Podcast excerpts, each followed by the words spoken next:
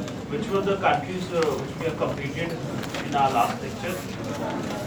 Bhutan, uh, Pakistan.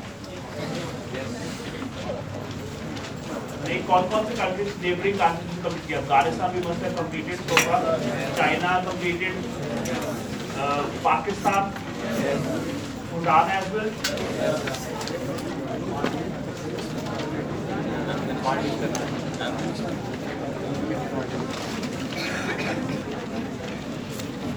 We had discussed the visit of uh, the, the Lotte sharing to India. That was the last part. What else? After that, nothing has happened. So now we shall. So this is uh, which lecture? Uh, this is the seventh lecture. Yeah. Seventh lecture. So we will complete that, our discussion on other neighboring countries today. So let us uh, start our discussion with the uh, Maldives.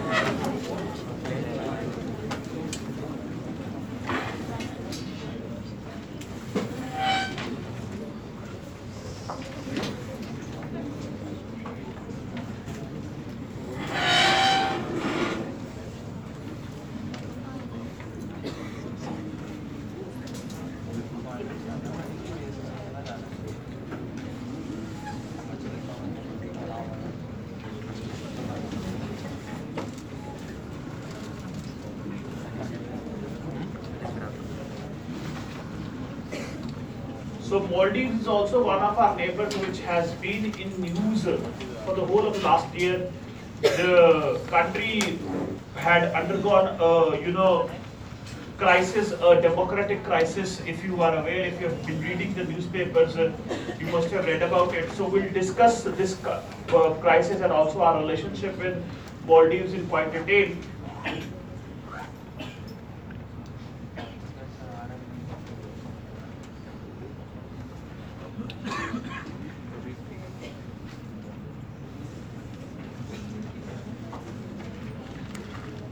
Maldives got its independence from the British in nineteen sixty-five, and uh, India's diplomatic relationship with Maldives starts in nineteen seventy-two. When I say diplomatic relationship starts, that means that India opened up its uh, embassy in Maldives in nineteen seventy-two, and that is when diplomatic relationship between these two countries did begin. And then one of the important aspects of India-Maldives bilateral relationship has been Operation Cactus of nineteen eighty-eight. So what was Operation Cactus? The government in Maldives in nineteen eighty-eight was threatened by certain rebels. There were certain rebels which were trying to overthrow the government in Maldives in nineteen eighty-eight. So there was a crisis-like situation in Maldives, and the Maldivian president requested the Indian government to help. That is when India sent sixteen hundred soldiers to Maldives in order to help the Maldivian government overcome this rebellion, this coup, attempted coup. And uh, we were able to help the Maldivian government. Maldivian government was able to stabilize itself because of India's uh, effective help. And that military operation where we had sent sixteen hundred soldiers to Maldives in eighty-eight, that is called Operation Cactus. So it's a very important aspect of India-Maldives relationship when we talk about the past. Also, what is the relevance of Maldives for us? What is the importance of Maldives as a neighbor? This is also something which we should uh, understand. Maldives is a country which is essentially a group of islands. It's a group of twelve hundred coral islands, and it is these islands are very strategically located in the Indian Ocean region. They are very strategically located in the Indian Ocean region. The islands are located next to the key shipping lanes of the world, the important shipping lanes of the world. It neighbors the islands, neighbors key shipping lanes of the world. These shipping lanes are responsible for providing or ensuring uninterrupted energy supply to countries like India, China, Japan, Korea, East Asia. These shipping lanes are responsible for uninterrupted energy supply.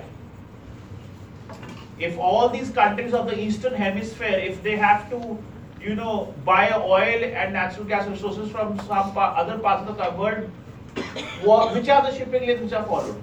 So these countries of Eastern Hemisphere, they generally, and especially countries east of India, they buy oil from West Asia. Okay, essentially the biggest provider of oil is West Asian countries, and the shipping lanes which are used to ship the, this oil and resources, they run next to Maldives. So therefore, Maldives is very strategically located. Location in international region is very important, especially for the shipping lanes uh, which ensure uninterrupted energy supply to countries like China, Japan, and India. Then also, as a preeminent South Asian power, India has this aspiration of playing a role or acting as a net security provider in the Indian Ocean region. India has the aspiration to act as a net security provider in the Indian Ocean region. India wants to be a net security provider. Net security provider means that India, being the most important power in South Asia, wants to assert itself, wants to dominate the security of Indian Ocean region. Considering it, the Indian Ocean region as its backyard. So that is the aspiration of India of becoming a net security provider. This will not be possible if we do not cooperate with countries like Maldives. Maldives is an essential part of those Indian Ocean region countries. Then also, Maldives is a small country. Its population is, you know, somewhere around four hundred thousand people. So a very small country. But even in this small country, twenty-five thousand Indians work. twenty-five thousand Indians, they work in Maldives. Their interests, their rights, issues related to them, all of them makes Maldives very important for India. The government of India is concerned about the rights and concerns of these citizens, Indian citizens working in Maldives. Then uh, we will discuss that today, but just at the outset I'd like to open the discussion. The previous president of Maldives, his name was uh, Abdulla Yameen Abdul Gayoom. He was more popularly known for his middle name, which is uh, Yameen. During Yameen's presidency, Maldives had undergone a significant tilt and shift towards China. That has also been one of the major concerns for India. One of the major concerns for India in how to check this in terms of Maldives' tilt towards China. Then also one more development during Yameen's presidency was that radicalization of the youth increased. As far as per capita terms is concerned, the amount of youth from Maldives which have joined radical organizations like ISIS, in terms of per capita terms, is one of the highest in the world. Do you understand uh, what do I mean when I say per capita terms? The amount of youth who have joined and divided with the total population. Obviously not in absolute terms because the country is very small. But in per capita terms, the amount of youth which have joined radical organizations like ISIS in the recent past has been one of the highest. So radicalization of the youth in Maldives is also a major concern for India because India would not want one of its peaceful neighbors to turn radical. That would aggravate the security of South Asia, the problems of security of South Asia. So these are the, you know, few reasons because of which Maldives has emerged as one of the most important and key neighbor of India in the Indian Ocean region. And India has such objectives in Maldives that uh, India should be able to check the rising Chinese influence here, and India should be able to act as a net security provider in the Indian Ocean region. Now, let us also discuss before we move on. Let us also discuss about the recent democratic crisis in Maldives, which had unfolded last year, and throughout the year, Maldives events in Maldives were reported in the newspapers. Maldives got its first democratically elected president appointed in two thousand nine and ten. His name was Mohamed Nasheed. Mohamed Nasheed was the first democratically elected president appointed in Maldives. However, in the year two thousand twelve, he was forced to resign. In two thousand twelve, he was forced to resign. There were certain corruption allegations against him and he was forced to resign. Later on, it was the details were, you know, when the details came out, it was found out that actually Nasheed was pressurized by certain individuals. On gunpoint, he was forced to resign. And then in two thousand thirteen, a new president was appointed. His name was Abdulla Yameen Abdul Gayoom, popularly known for his middle name Yameen. Yameen became the president in two thousand thirteen, and the moment he becomes the president, he makes a certain changes to the policies of Maldives and also various other, you know, political systems in Maldives. First of all, he launches this, you know, policy where he threatens and he imprisons all his uh, political opponents. So his political opponents were made political prisoners.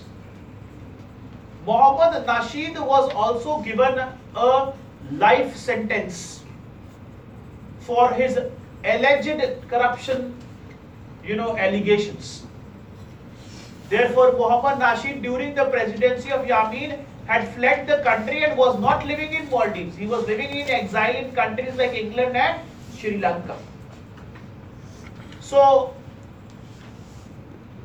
Yameen as a president functioned like a dictator. His functioning was very, you know, undemocratic in nature. He tried to compromise all the democratic institutions of Maldives. He imprisoned the major opponents. Majority of his opponents were political prisoners, and then he also changed the foreign policy of Maldives. And Maldives, a country which historically has been very close to India, close partner of India, he started following policies which were pro-China. Yameen followed very pro-China policies. China and Maldives became a very strong partners of each other during the presidency of Yameen. Now, what happened last year? In the beginning of the last year, the Supreme Court of Maldives gave a verdict. The Supreme Court of Maldives gave this verdict that all the political prisoners should be freed.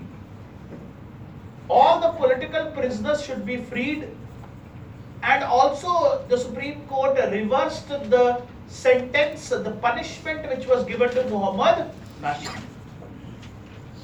The government, the Yameen government, was asked to implement the Supreme Court verdict to free all the political prisoners. However, instead of implementing the verdict, the Yameen sent his security forces inside the Supreme Court and arrested the judges. He arrested the judges and then declared an emergency in the country. Declared an emergency in the country, which very badly compromised the democratic institutions of Maldives. the government of India was very upset with this, that the Yameen's policies and declaration of emergency is compromising democracy in Maldives. India objected to this, strongly criticized this, and strongly urged the Maldives government to restore democracy and uplift emergency. During this emergency in Maldives, the opposition members repeatedly, which also includes Mohamed Nasheed, repeatedly requested to India that India must play a proactive role in helping Maldives resolve this crisis, like India had done in nineteen eighty-eight. What did we do in nineteen eighty-eight? Operation Cactus. So similar expectations were being made out of India in the last year's crisis also by the opposition members. However, India did exercise caution and decided not to send military forces or defense forces to Maldives because the two situations are not comparable anymore. In nineteen eighty-eight, India was requested by the President of the Maldives. Maldivian government had requested. In this case, who was requesting? The opposition. So therefore, India did not see this as a right case to interfere. So India did not militarily interfere, but did put a lot of diplomatic pressure on Maldives to uplift the emergency and restore democracy. And it was just not India. All the major countries of the world, European Union, U K, U S, everybody criticized Yameen's imposition of emergency in Maldives. During this crisis in Maldives, Yameen was supported by only one country, and that was China. China stood by Yameen. China was the sole supporter of his policies. After few months of emergency, finally emergency were, was uplifted. It was uplifted and fresh elections were announced in Maldives. India welcomed this because we had also, you know, we wanted fresh elections and we wanted democracy to be restored in Maldives. However, it was considered that the elections uh, would be uh, eyewash, it would be, uh, you know, walkover for Yameen because there was no effective opposition. Why was there no effective opposition? All the opponents were in prison. Mohamed Nasheed was outside the country, the main opponent. So therefore, it was considered that it is going to be a eyewash and it's going to be a complete walkover for Yameen. During elections also, he got a lot of support from China. However, the opposition was able to field a consensus candidate to fight Yameen. The name of the consensus candidate was Ibrahim Mohamed Solih. And to the surprise of everybody, to the surprise of India, to the surprise of Yameen, to the surprise of the whole world, Ibrahim Mohamed Solih was able to defeat Yameen. He was able to defeat Yameen. India was hoping that this should happen because Yameen is pro-China, opposition is pro-India. So Ibrahim Mohamed Solih was able to defeat Yameen. Yameen refused to accept the verdict of the election. Yameen made such claims that the elections were rigged, that electoral malpractices were done. He made such claims that the supporters of Solih were using disappearing ink. Therefore, they, they voted multiple times. These are the kind of claims which he made. He also uh, argued that the election commissioners were biased. After this announcement of his, the election commissioners fled the country. And then he went back to the same Supreme Court, filed a petition in the Supreme Court of Maldives, arguing that with this plea that the elections should be cancelled, the verdict of the elections should be cancelled, a re-election should be held because the election has not been done in a free and fair manner. But the Supreme Court, the same Supreme Court of Maldives where he had arrested the judges, when they had asked him to release the political opponents. So that Supreme Court gave a verdict that nothing doing, there is no such evidence, whatever you are claiming is false. Therefore, you should accept the verdict and also ensure a peaceful transfer of power. So Supreme Court rejected all the claims of Yameen and gave a decision in order to, you know, ensure peaceful transfer of power. Even the Supreme Court of Maldives fixed up a date for the oath of the new president, and that was November seventeenth. So after a lot of international pressure, a lot of domestic pressure, Yameen was finally, even though he was uh, very upset with the result and was not willing to accept it, finally agreed to, you know, transfer power to the newly elected president Ibrahim Mohamed Solih, who took oath in November two thousand eighteen. Now, as far as India is concerned,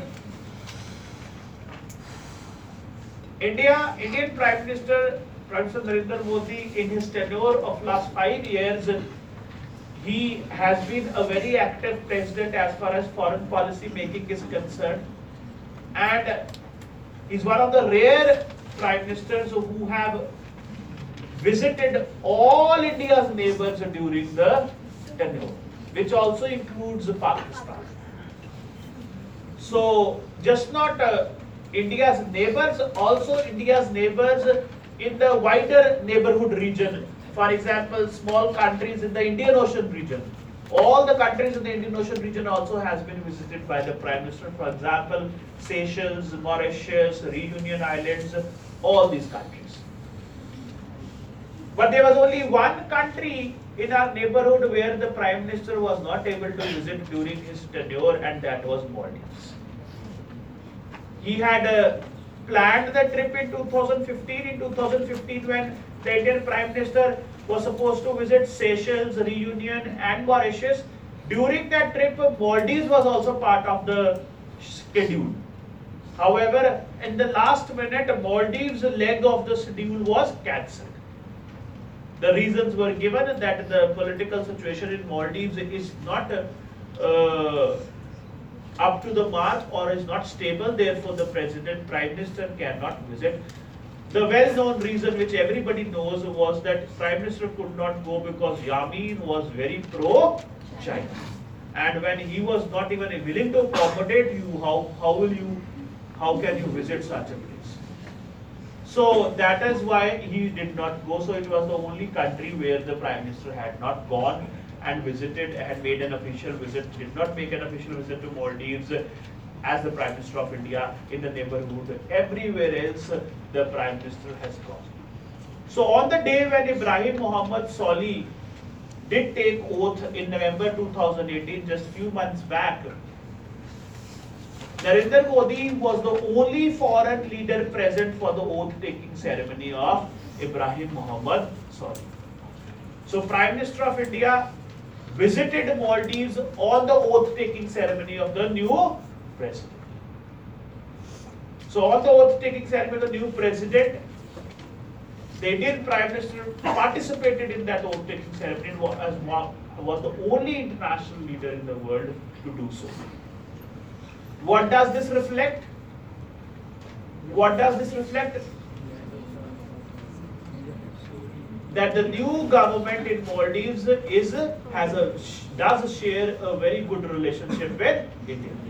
And the new Indian Prime Minister participating in the oath-taking ceremony does reflect that the Indian Prime Minister strongly backs, or the Indian government strongly backs, the new president.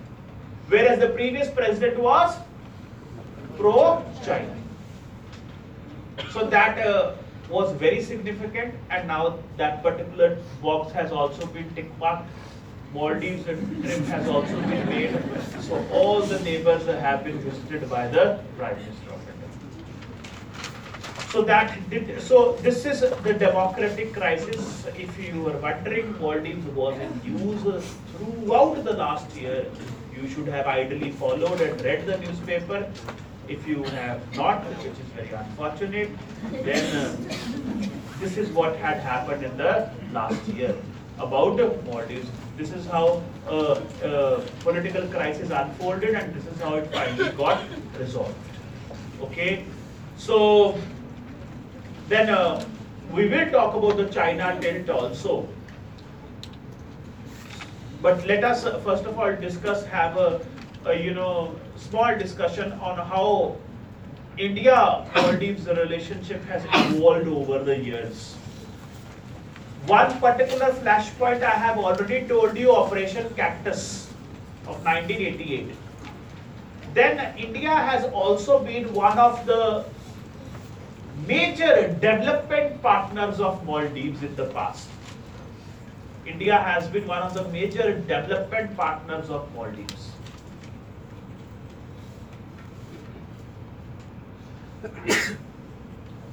India has been responsible for helping Maldives build certain flagship institutions, important institutions. For example, the Indira Gandhi Memorial Hospital. The Indira Gandhi Memorial Hospital in Maldives has been built with the help of India. Then there's two more inst educational institutions which India has contributed to. One is uh, the Faculty of Engineering Technology, and then there's a Faculty of Hospitality and Tourism Studies. Faculty of Engineering Technology and Faculty of Hospitality and Tourism Studies. You know, the backbone of the Maldives economy is uh, tourism. So these three institutions are important examples of India's contribution to the development of Maldives. Apart from that, there is a history of India helping Maldives by giving them loans, credit for development. For example, uh, in the past, India had given a standby credit facility, a standby credit facility of one hundred million dollars and line of credit worth forty million dollars to Maldives. A standby credit facility of one hundred million dollars and line of credit worth forty million dollars to Maldives. India and Maldives in nineteen eighty-one had also signed a trade agreement with each other. They had signed a trade agreement to ensure export of essential commodities to Maldives. This was signed in eighty-one. So it's not a free trade agreement. It was a trade agreement to facilitate export of essential commodities to Maldives. This trade agreement was signed in nineteen eighty-one, and that has been followed till date. It is being implemented. So that means the trade relationship has also been very robust between both the countries. Now, as far as the security is concerned, like I have already told you, that India has the aspiration of becoming a net security provider. So there has been the naval presence of India in Maldives since two thousand nine. There has been naval presence of India in Maldives since two thousand nine at the request of the Maldivian government. In two thousand nine, who was in power? Nasheed was in power. He has been pro-India. So, since two thousand nine, India has naval presence in Maldives at the request of the Maldivian government. What is the presence? There are two helicopters, Dhruv helicopters. Two Dhruv helicopters which are manned by, one is manned by the Indian Navy, the other is manned by the Coast Guard, Indian Coast Guard, which are stationed in Maldives for its security. Two Indian helicopters, Dhruv helicopters, stationed in Maldives, manned by the Indian Navy and the Indian Coast Guard. Then in the year two thousand eleven, a trilateral maritime security cooperation initiative was launched. A trilateral maritime security cooperation initiative was launched.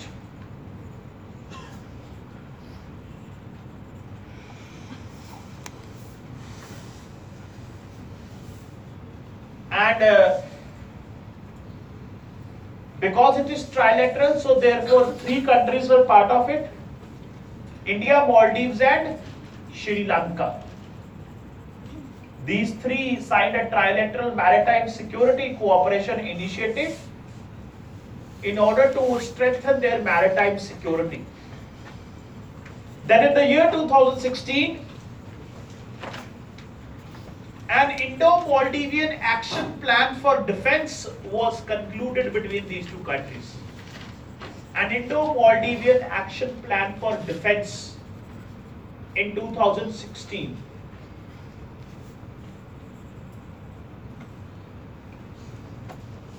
This was done at the level of defense secretaries.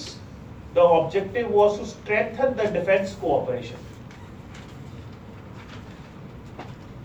Indo-Maldivian action plan for defense in two thousand sixteen. So these were the, you know, certain important points which would help us understand that how India-Maldives relationship has evolved over the years, whether it has been Operation Cactus or it has been the economic and development relationship or even the security relationship. And also the recent democratic crisis which have happened in Maldives, that also we have discussed. Now last year, if the, throughout the last year, if you were reading the newspapers, repeatedly there were editorials, repeatedly there were such opinions reported that the Yameen government is pro-China, is pro-China. This is something which was argued by everybody across the globe. So let us try and find out that what is that pro-China policy of Yameen? What did he do? What was, which were those actions which actually led to the situation that Maldives became a very close partner of China? So in the last few years, what we have seen is that Maldives has emerged as one of the most important pearls in the string of pearls policy of China. It has emerged as one of the important pearls in the string of pearls policy of China. How? First of all, when Mohamed Nasheed was the president, he had given a contract to an Indian company to modernize the airport of Maldives. He had given a contract to the Indian company to modernize the international airport of Maldives. The company, the Indian company, its name was G M R. You know what G M R? G M R is also responsible for maintaining and constructing the Terminal three in Delhi. So G M R, an Indian company, was given the contract to modernize the international airport of Maldives. When Yameen came to power, he cancelled the contract. He cancelled the contract and instead he gave it to a Chinese company for eight hundred million dollars. And recently, a project has been completed and inaugurated in Maldives, and which is that project? China has invested in Maldives in order to make a bridge between the airport and the capital island. Do you know that the international airport of Maldives is not on the capital island, it is on a separate island. The name of the island is Hulhule. And what is the name of the capital? Capital of Maldives? Male. So these were these are separate islands. Your airport is on this island. So the Chinese, with the help of the Chinese investment, they have made a bridge between these two islands. It has been completed and inaugurated. It is now called China-Maldives Friendship Bridge. China-Maldives Friendship Bridge.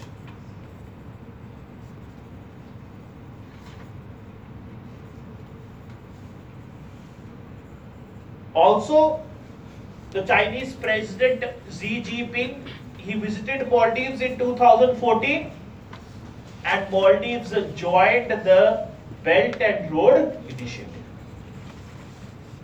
which India has boycotted, Maldives joined. Then in December two thousand seventeen, Maldives signed a free trade agreement with China. Maldives signed an F T A with China, free trade agreement. Maldives have not signed F T A with India so far, but they have signed F T A with China in the year two thousand seventeen, December two thousand seventeen. They've got into an F T A with each other. Also, when we look at the Maldivian debt towards China, if you look at the total debt which Maldives have with respect to China, it's one point three billion dollars. one point three billion dollars, which is quarter of the G D P of Maldives. It's one fourth of the G D P of Maldives. one point three billion dollars.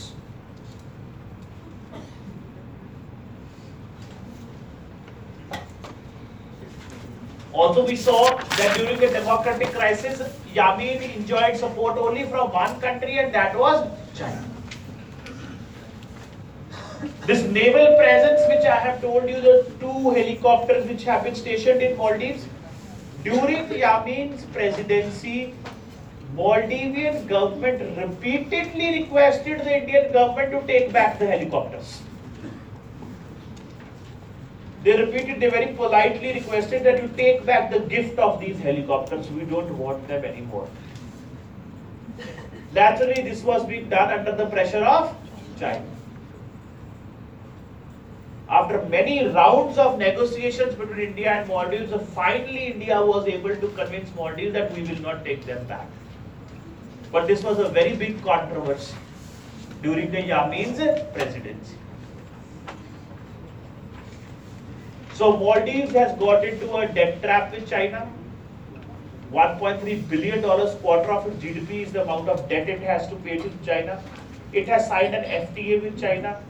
Under China's pressure, they wanted to return back the helicopters.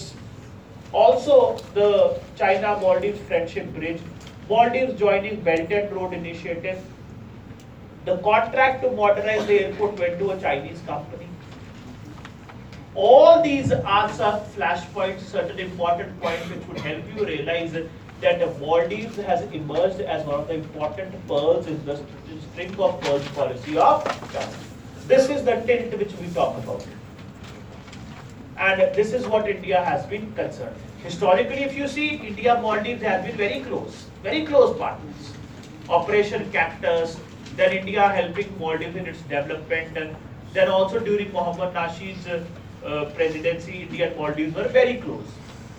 But the moment Yameen comes into power, the policy of Maldives didn't change. But now that Ibrahim Mohamed Solih has been elected, we are seeing that all of this would be checked. And again, India and Maldives will become very close partners, and we have already seen that happen. Ibrahim Mohamed Solih, during his oath-taking, Prime Minister Modi was present, and the first country which Solih has visited thereafter has been India. He came to India in December two thousand eighteen, and uh, during his India visit, uh, certain important announcements were made. Solih announced uh, that uh, he reiterated that uh,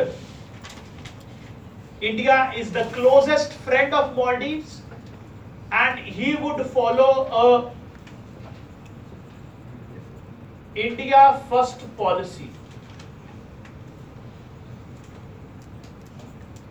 He described India as the closest friend and did reiterate that he would follow a India first policy.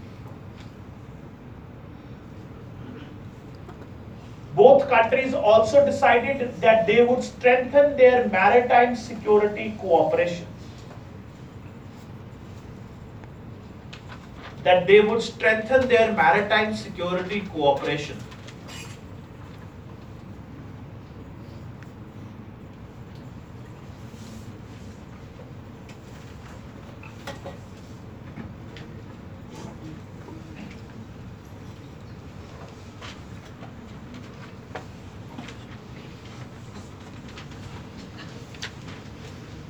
What is the amount of debt which Maldives has to pay to China?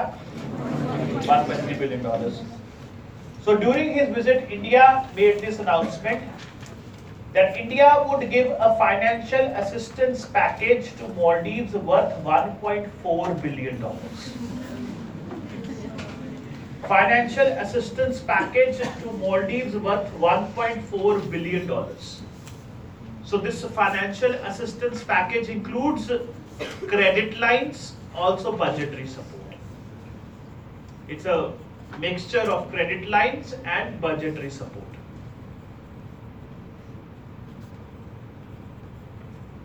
So this was also a very significant announcement. This would help Maldives come over the debt trap of China and also strengthen its relationship with India. So this is the latest which has happened, and negotiations are going on between India and Maldives as we speak. Very soon we are expecting that India and Maldives would also sign a free trade agreement. And there are negotiations also going on because the opposition has been very critical of the opposition. Maldives has been the opposition which were opposition earlier, now is in power. They were very critical of Yameen's pro-China policies. They were making such arguments that Yameen is selling the country to China.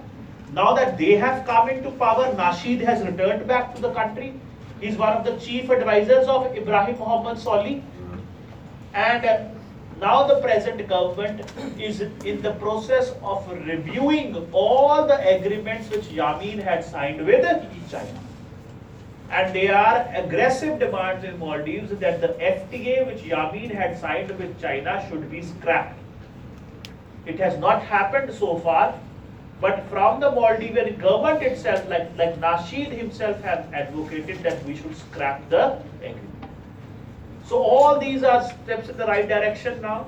We are seeing slowly and steadily all the damage which Yameen had done is now being checked by the new government. They are trying to take corrective steps. And the visit of Solih to India and India announcing a very big financial assistance package for Maldives is also a step in the right direction, which would strengthen our relationship with Maldives, which would strengthen the maritime security cooperation, and which would also help us check the outgrowth of China in our neighborhood. Okay, so this is what has happened as far as India and Maldives is concerned in the past one, one and a half years. Certainly, one of the neighborhoods which has been in news very frequently, and I am expecting that you might even get a question on Maldives this year because of the fact of all these new developments. So if you've got any doubts, you may ask, otherwise we will move on and discuss the next country. Yes.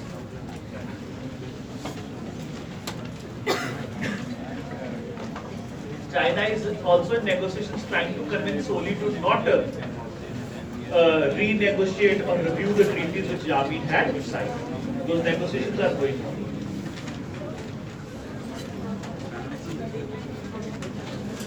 Budgetary support is, you know, a form of a support which would help them reduce their fiscal deficit, because the fiscal deficit of Maldives have grown over the years because of the huge amount of debt which they are in. So budgetary support would reduce that fiscal deficit.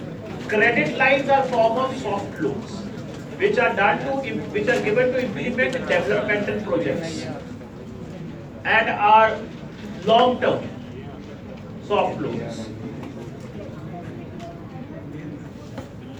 Not a standby credit facility is more open-ended, where lines of credit are always given for specific purposes. Both are in the form of loans. Yes?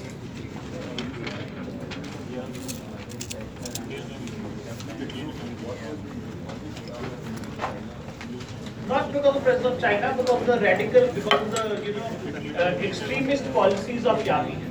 Uh, Maldives is a country which has a majority population of majority Muslim population, and Yameen's policies has been undemocratic, very aggressive. That has also contributed to radicalization.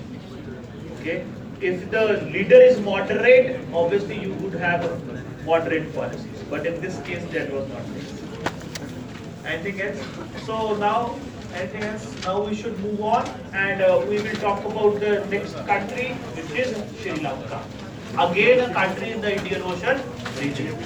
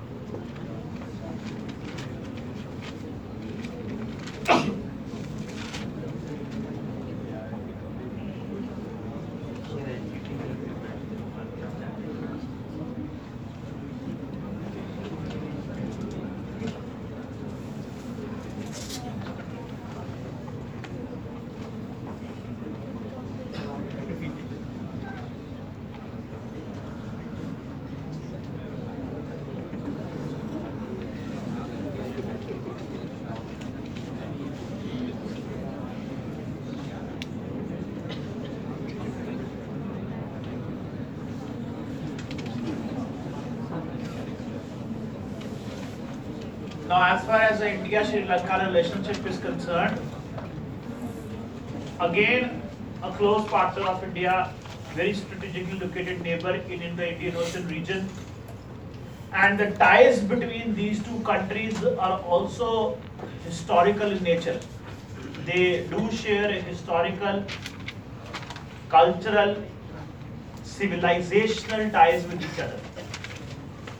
The majority population in Sri Lanka is the Buddhist population, which are also called Sinhalese. And Buddhism in Sri Lanka has traveled from where? From India. If you have read your ancient history textbooks properly, you must be aware that during the rule of Ashoka, messengers were sent to Sri Lanka to spread the message of Buddhism. And it's just not the Buddhist link. Even if you look at the Hindu mythology, you would find strong links with Sri Lanka. What are the links in the Hindu mythology? That it was, Lanka is seen as the home of Ravan. It's a very important character in Ramayana. And uh, this chain of islands between India and Sri Lanka in the Pak Strait is called as Ram Setu. So therefore, culturally, religiously, historically, these two countries do share a very rich past. Linguistically also, there, are, there is a sizable portion of Tamil population in Sri Lanka, living in the northern provinces of Sri Lanka, which has roots with Tamil Nadu. So there is a religious, cultural, linguistic interaction, a legacy of religious, cultural and linguistic interaction between these two countries.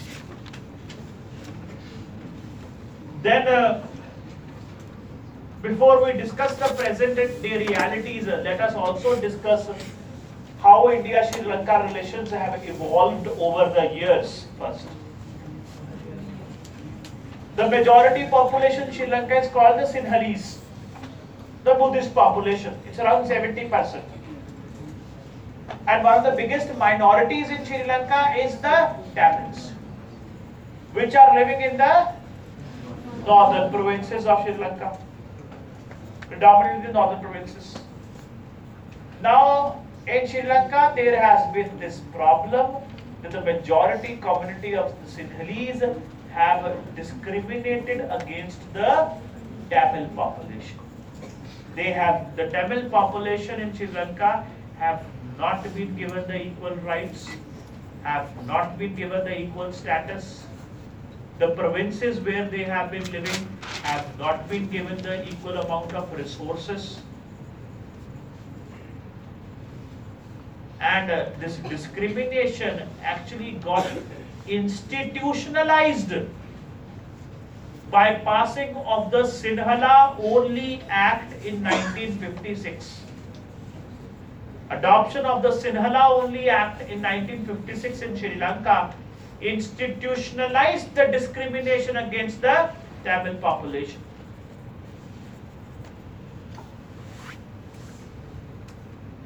Naturally, the Tamil population in Sri Lanka had grievances.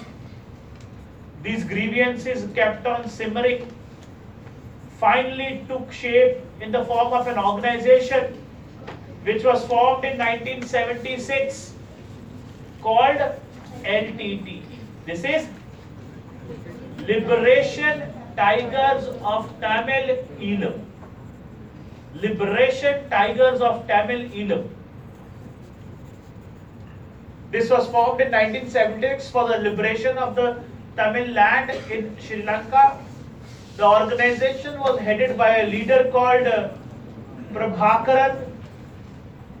This organization uh, started an armed conflict with the government of Sri Lanka in nineteen eighty-three.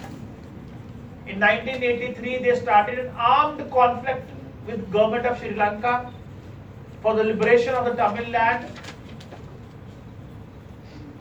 During this armed conflict, it was popularly believed that L T T enjoyed support from India's intelligence agencies, because India have always, they've always had this soft corner for this Tamil population in Sri Lanka because of its Indian roots.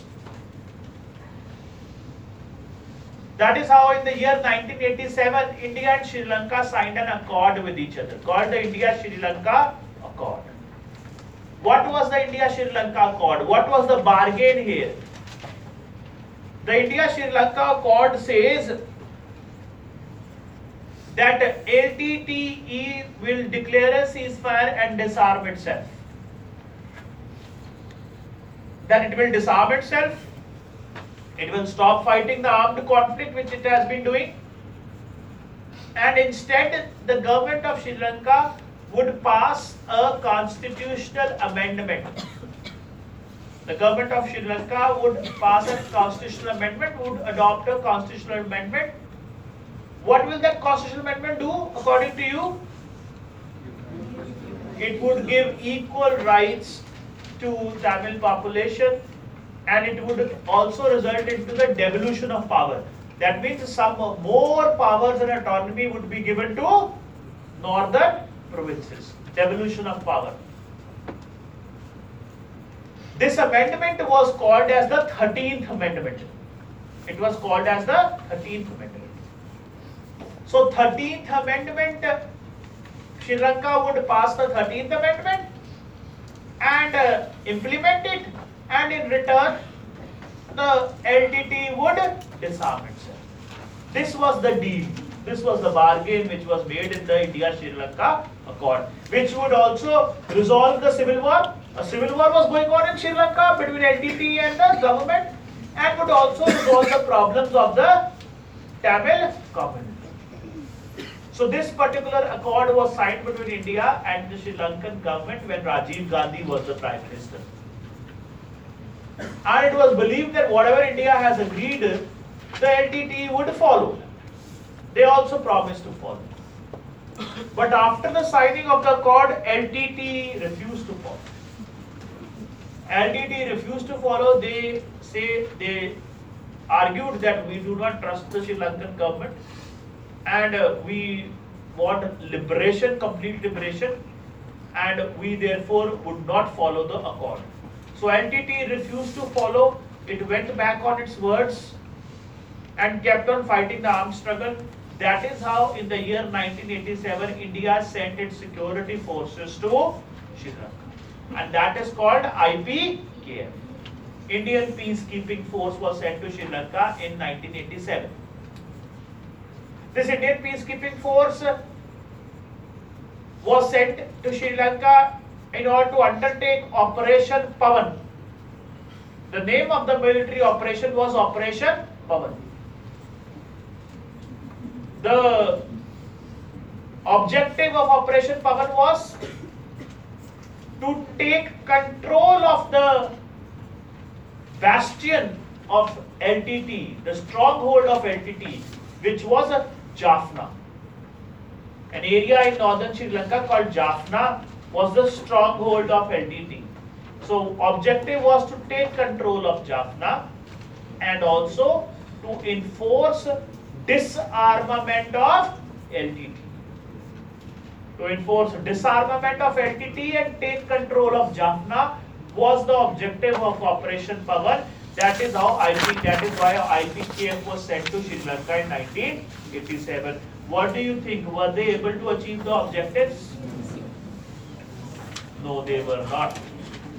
They were not. The Indian I P K F there got into a very bitter warfare with the L T T fighters.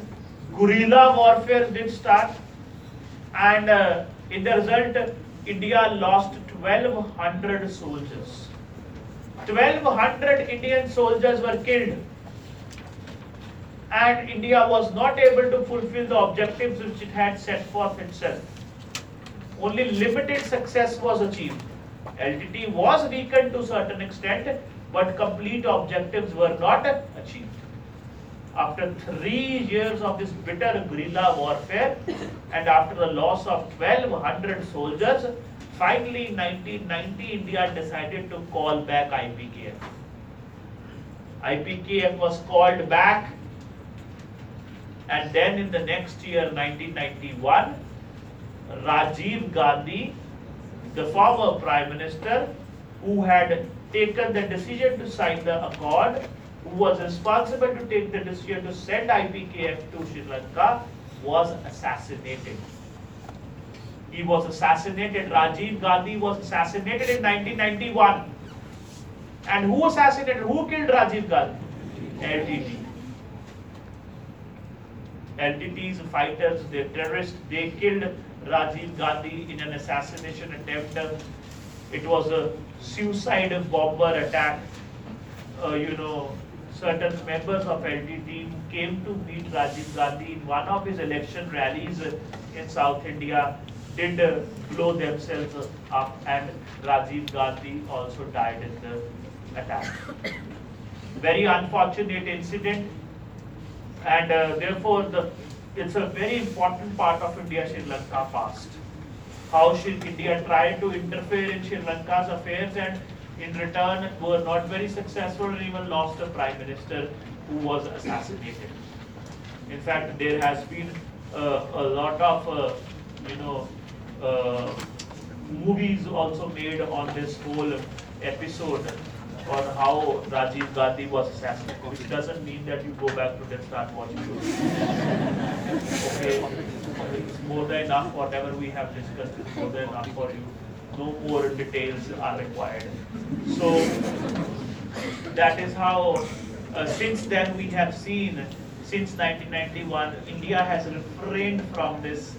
India has refrained from interfering into the political matters of Sri Lanka. And instead, India has tried to develop a relationship with Sri Lanka which is based on a strong economic and security partnership.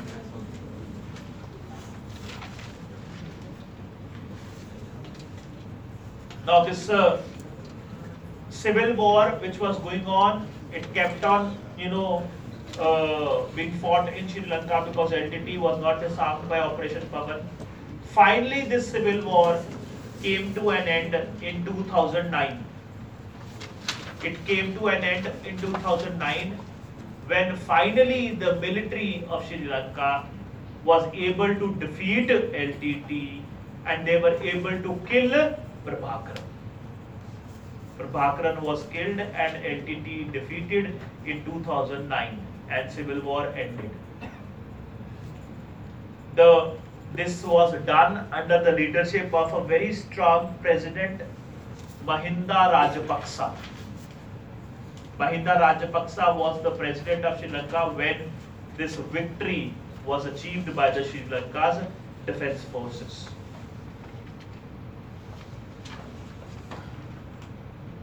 So that is how this problem in Sri Lanka has ended. However, this civil war might have ended, but there has been many allegations on Sri Lanka's armed forces for human rights violations during the civil war, that they did indulge into human rights violations. United Nations Human Rights Council is conducting inquiries into it. As we speak, the inquiries are still going on. Commissions have been appointed, and they are listening to human rights violation cases against the defense forces of Sri Lanka. India has also supported those inquiries. So that has been the case. So when we talk about the India-Sri Lanka relationship, obviously I P K F episode has been uh, one of the unfortunate uh, incidents which did take place and did not work in the interest of India. But since then, we have seen that India has tried to develop a strong economic relationship with Sri Lanka. India is Sri Lanka's largest trading partner today, globally. Globally, India is Sri Lanka's largest trading partner. India had signed a F T A with Sri Lanka in nineteen ninety-eight, which was implemented in two thousand. India and Sri Lanka signed a free trade agreement in nineteen ninety-eight and was implemented in two thousand. The present volume of trade between India and Sri Lanka is four point seven billion dollars.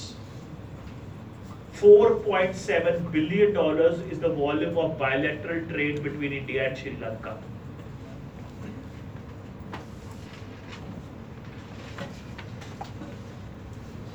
Also, apart from this strong economic relationship, India has also been, like in the case of Maldives, in the case of Sri Lanka also, India has been one of the leading development partners of Sri Lanka. India has tried to help Sri Lanka develop itself, especially because of the damage which has been done to the country because of the civil war and B, because of the tsunami which did take place in the year two thousand four. So this civil war which was fought in the northern provinces and the tsunami has badly damaged the infrastructure of Sri Lanka. India has tried to help. For example, India has given assistance to Sri Lanka to help I D Ps. Help I D Ps. Assistance has been given, financial assistance has been given to Sri Lanka in order to help assist I D Ps. Do you know what are I D Ps? Internally displaced persons. Internally displaced persons. Why do you think there are internally displaced persons in Sri Lanka?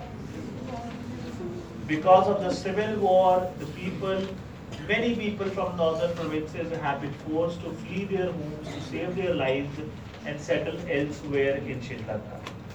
Do you know of any examples of I D Ps inside India? Kashmiri Pandits is one of the most visible examples of I D Ps in India. So India decided to help give assistance to Sri Lanka to help I D Ps. Then uh, India has also helped Sri Lanka in the rehabilitation of northern railway lines. Rehabilitation of northern railway lines. Why do you think northern railway lines needs rehabilitation? Why northern railway lines?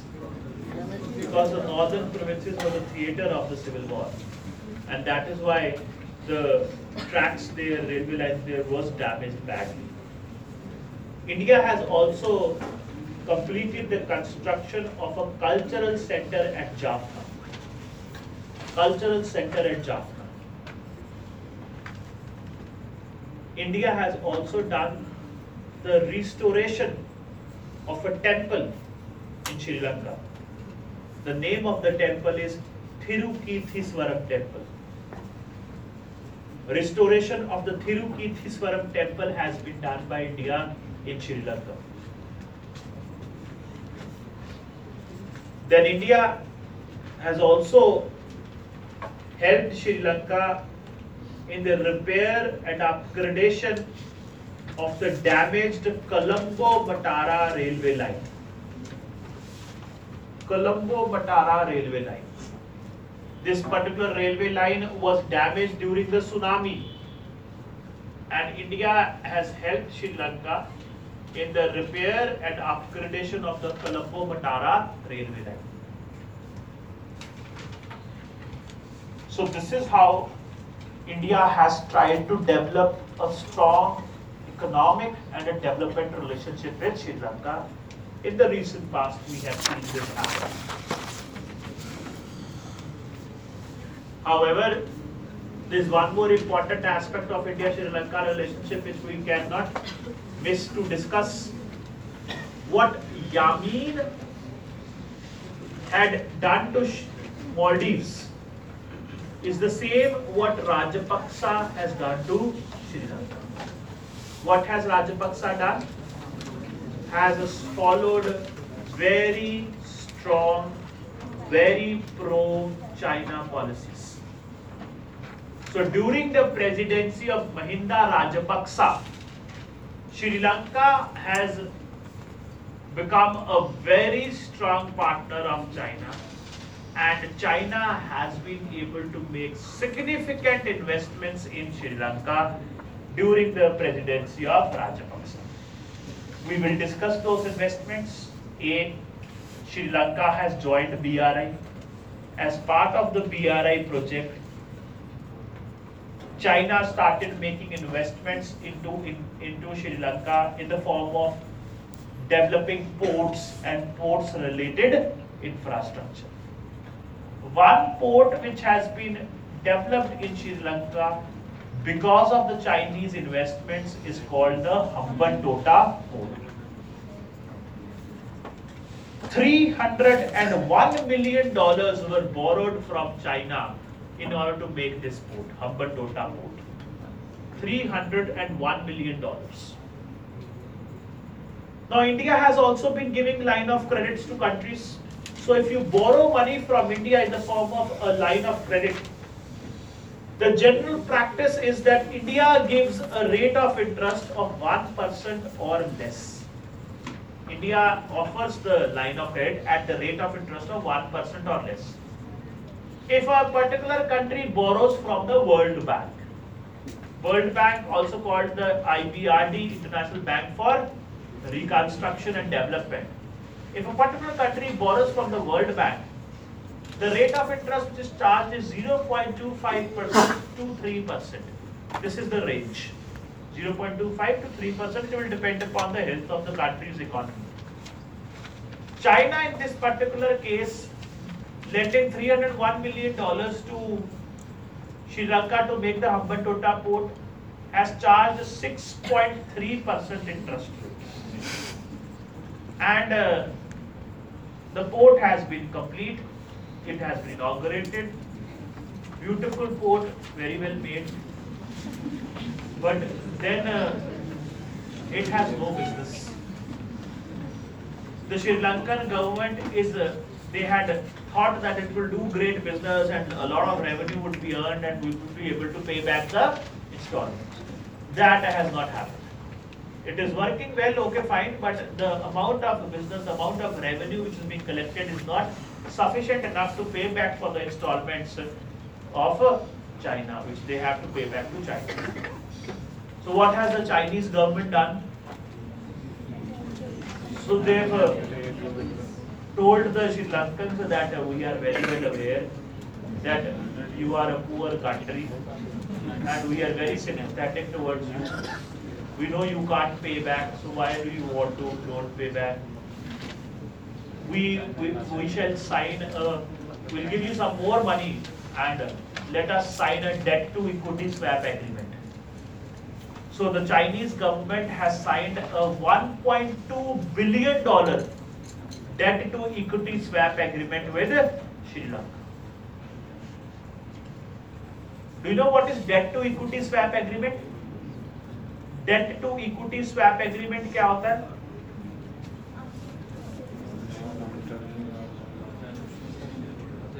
Yes, if you are not able to pay back the debt, then the company or the bank or the country which has given you the debt, they would buy, they would get equity in that particular business.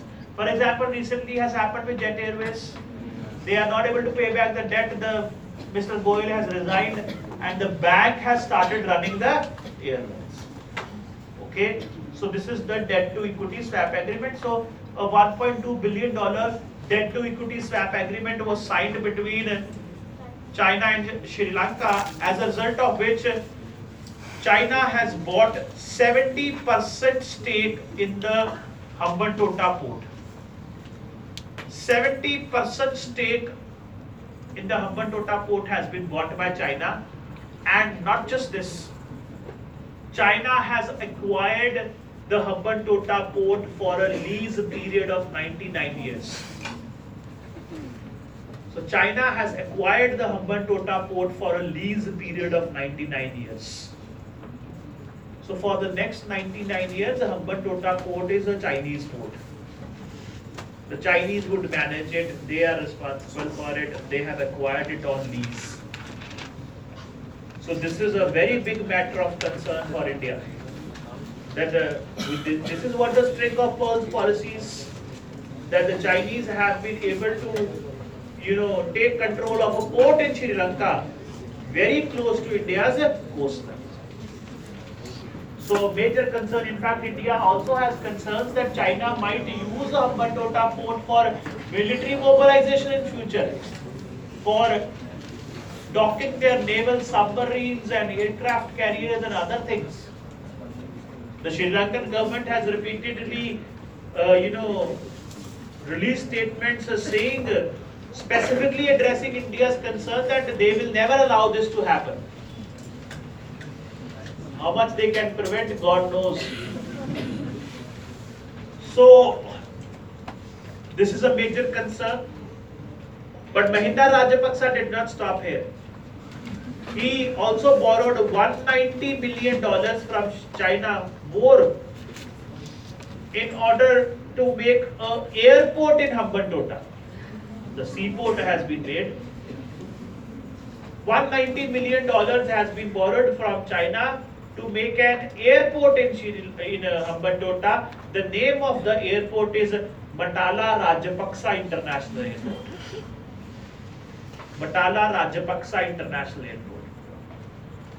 The airport has also been completed and inaugurated.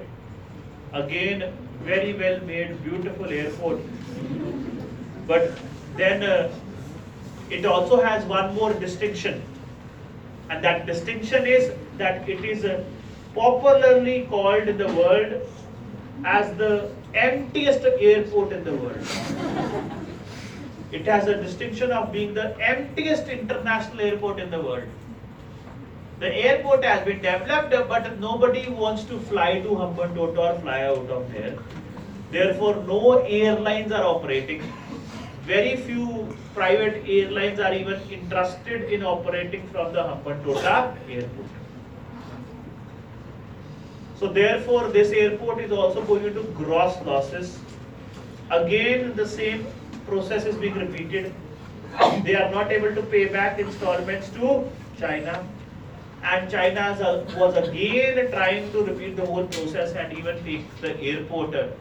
But this has not happened so far, and India has jumped in and tried to prevent it, because now Rajapaksa is not the president anymore. Rajapaksa is not the president anymore. Rajapaksa government was overthrown and was replaced by a new government, a new political system altogether.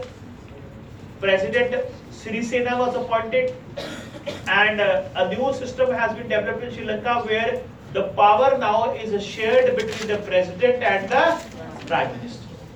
So Sirisena is the president and Ranil Wickremesinghe is the prime minister. So this is the new system.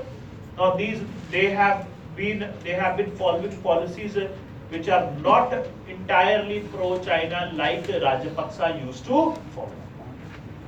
So India, after the you know replacement of uh, Rajapaksa as the leader, has been trying to develop again, renew its ties with Sri Lanka in the field of economic cooperation, security concerns, and far less on political matters, not on political matters anymore, because we have already had an experience with the I P K F. So we are renewing the ties now. Ranil Wickremesinghe, the Prime Minister of Sri Lanka, last year in two thousand eighteen visited India. During the visit, India made this announcement that India would give more assistance to I D Ps. We have already been giving to I D Ps. More fresh assistance to I D Ps was announced. Then India also decided, India and Sri Lanka got into this uh, understanding that India will be allowed to manage the Mattala Rajapaksa International Airport. So India has got this permission from Sri Lanka now that India will be allowed to manage the Mattala Rajapaksa International Airport. Obviously, this is possible by only if India would invest there, make uh, contribute funds in order to pay back the loans of China. Lot of experts have criticized this, that why is India doing this? This is a loss-making project. It has no benefit. An empty airport. What are you going to manage there? So, but uh, obviously, India doesn't see it as an economic investment. India sees it as a strategic investment, because uh, the seaport in Hambantota is with China. So India got now the airport. So this would help us balance China in Hambantota. So India therefore has, during the visit of Ranil Wickremesinghe, has got the permission to manage the Rajapaksa airport. India has also signed an agreement with Sri Lanka on the recent visit that India would develop a port in Sri Lanka, and the name of the port is Trincomalee. Trincomalee is a new port which India will develop in Sri Lanka. This agreement has also been signed. Then uh, India and Sri Lanka, India also made this commitment to Sri Lanka that India would help Sri Lanka in building, constructing housing units, housing units for the needy. And where? In Hambantota. So India would give them funds to construct housing units in Hambantota. So all these major agreements have been signed between India and Sri Lanka during the recent visit of Ranil Wickremesinghe to India. One very significant understanding on Mattala Rajapaksa International Airport. Then Trincomalee has. Then I D Ps, more assistance to I D Ps and housing units. Okay, so this is what India has done. So now that Ranil Wickremesinghe and Sirisena is in charge of the government, Mahinda Rajapaksa is not there anymore. Like we have been doing in the case of Maldives, similarly in the case of Sri Lanka also, we are following strategies to strengthen the relationship again and also to ensure that India should be able to balance and check China in Sri Lanka. So that is India's strategy, how to counter China. Now also, last uh, in the last month of uh, twenty eighteen, December twenty eighteen, January twenty eighteen, if you have been reading the newspapers, uh, you must be very well aware that Sri Lanka also went through a democratic crisis. Now what was a, that democratic crisis? That was a scare for India. What was that?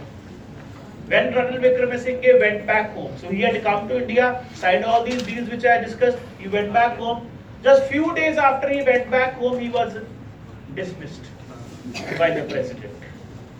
The president replaced him and replaced him with a new prime minister. And the new prime minister was Mahinda Rajapaksa. So, why did, did he do this? Because there was some ego tussle between the president and the prime minister. Because of, we don't need not go into that ego tussle, whatever personal problems they had with each other. The president uh, replaced the prime minister. Ranil Wickremesinghe was, uh, you know, replaced by the new prime minister Mahinda Rajapaksa. President removed him from his post, removed Ranil Wickremesinghe from the post of prime minister. However, Ranil Wickremesinghe enjoyed support in the parliament. The parliament of Sri Lanka twice, not once, twice passed a resolution to show their support for Ranil Wickremesinghe. So Ranil Wickremesinghe therefore argued that when Prime Minister, when I have the support in the parliament and Rajapaksa doesn't have, then how can I be removed? This is unconstitutional. Therefore, he refused to vacate office. He refused to vacate. He refused to vacate the official bungalow of the prime minister. He continued to live there and continued to claim that he is still the prime minister. Rajapaksa also joined as new prime minister. He also made a cabinet and a ministers to post. So for seven weeks in Sri Lanka, there are two people claiming to be prime ministers. This was a comedy of errors. And Sirisena, adding to this comedy, were making comments which were hilarious, like Sirisena said that Raw wants to kill me. He made such statements that I might be killed by Raw, my life is under threat because of Raw. He was trying to suggest that because I have appointed Rajapaksa, India must be upset with me, therefore I will be killed. So these were all statements made for domestic consumption. For it all reflects the bitter politics in Sri Lanka.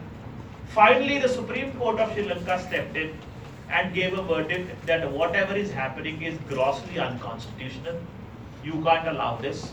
The person who enjoys support in the parliament should be appointed as the prime minister, who was Ranil Wickremesinghe. Twice parliament passed a resolution in his support.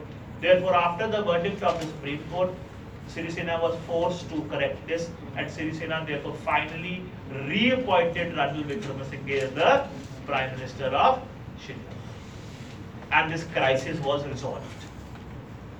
And now very soon we will have fresh elections in Sri Lanka in the months to come. So this is the democratic crisis which just unfolded in Sri Lanka a few months back, where Rajapaksa was again reappointed, and that certainly was not in India's interest, but now that has been resolved. Apart from this, all this what we have discussed, the China factor, China's state, India's strategy to counter it, and the historical evolution of ties. India and Sri Lanka relationship, there is one more issue, and that is the fishermen problem. They have a fishermen problem with each other. Why? Why do they have fishermen problem? They are not enemy states like India and Pakistan. India and Pakistan has a fishermen problem because of Sar Creek dispute. But why India and Sri Lanka has it? They are friendly states. They should be able to resolve it. They have this problem because of a practice called bottom trawling.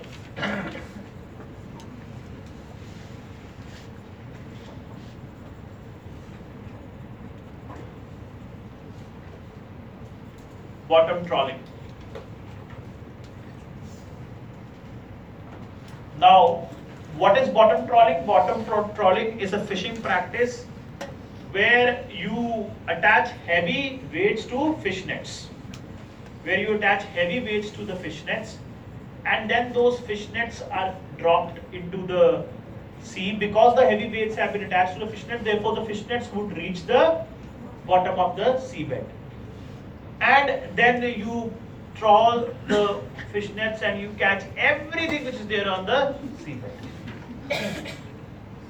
But unfortunately, when you see the catch, only five to ten percent is fish. The remaining ninety percent, what is it?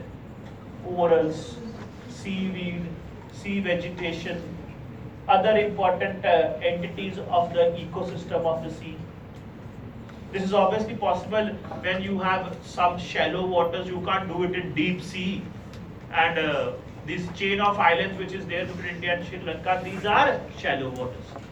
So India, Sri Lanka, the farmers, uh, the fishermen of India and Sri Lanka, both historically have been following this practice of bottom trawling.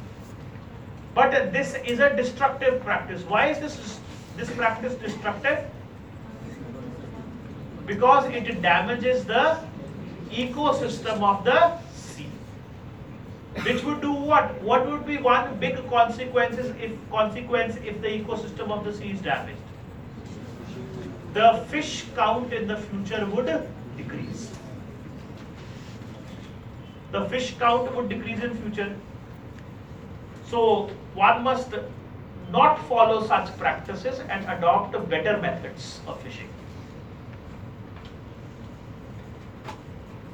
Sri Lanka's fishermen have done so.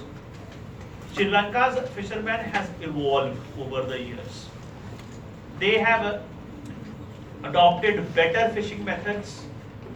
For example, they have embraced new technologies and have started doing deep sea fishing. So with the help of new technology, Sri Lankan fishermen have stopped doing bottom trawling and they have started engaging in better techniques, newer practices like deep sea fishing. You know what is deep sea fishing? So rather than fishing around the coast, you go into deep sea with the help of big trawlers and fish there. That's a better method. That would not damage the ecosystem of the sea. That's what the Sri Lankan fishermen have started doing, but the Indian fishermen are still doing bottom trawling. And the Sri Lankan fishermen has complained that because the Indian fishermen are still doing bottom trawling, the ecosystem is getting damaged. That is why the Sri Lankan government has banned bottom trawling. The Sri Lankan government has banned bottom trawling, that you cannot do this.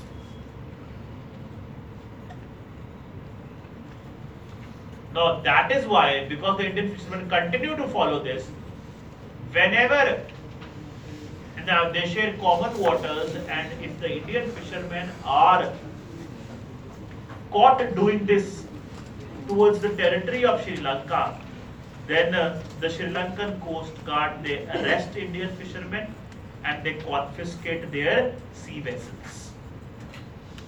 If the Indian fishermen are caught doing bottom trawling, they are arrested by Sri Lanka's authorities. which has caused the fishermen problem between India and Sri Lanka. In order to address this problem, India and Sri Lanka has formed a joint working group.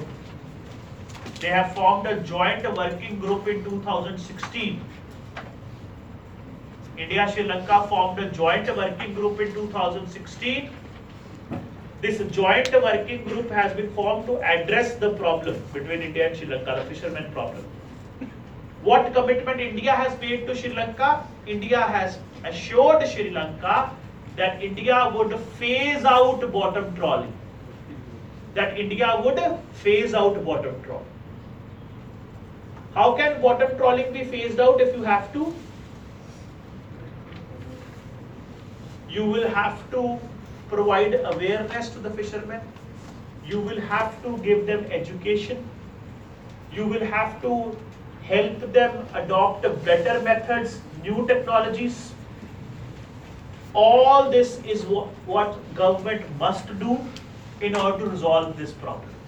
Then only bottom trawling can be phased out. It cannot be banned overnight because it would affect the livelihood of thousands of fishermen. So it has to be phased out in this manner, and this is what the government of India is trying to do and must do also in the future, and the joint working group which has been formed between India and Sri Lanka is helping both countries address this problem. So this is the fishermen dispute between India and Sri Lanka. So these are all India-Sri Lanka issues. If you have any doubts, you may ask. Otherwise, we will move on and discuss the next country. So next country which I want to discuss with you is Nepal. Have we discussed Nepal?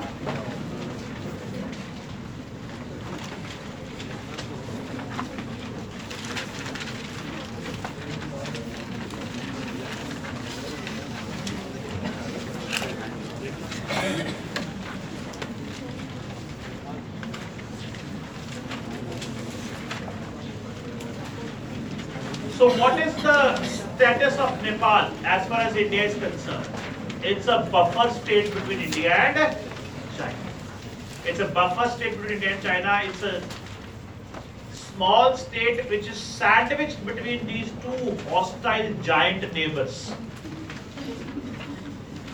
That is why also at times uh, the experts say that Nepal is like a yam between two rocks.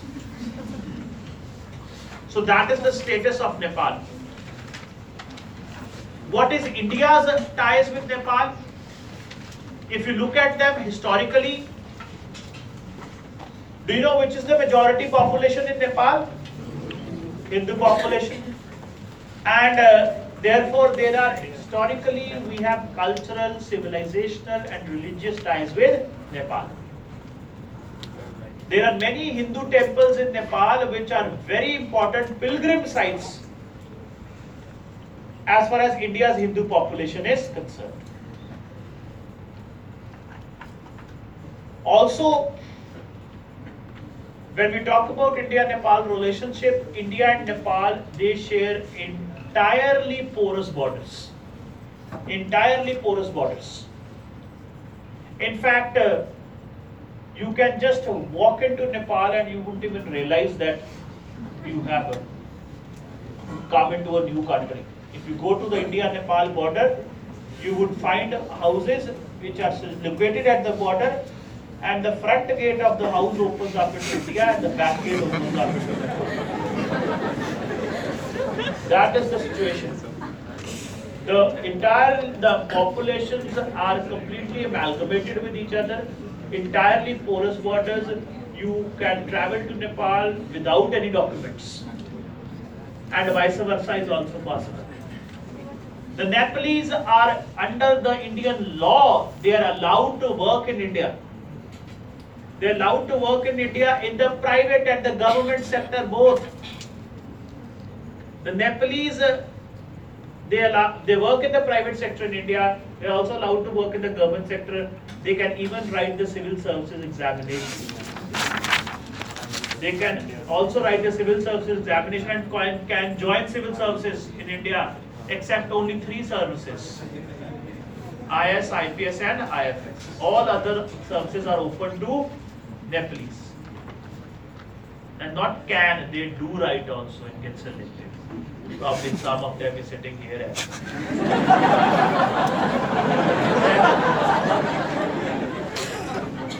Also,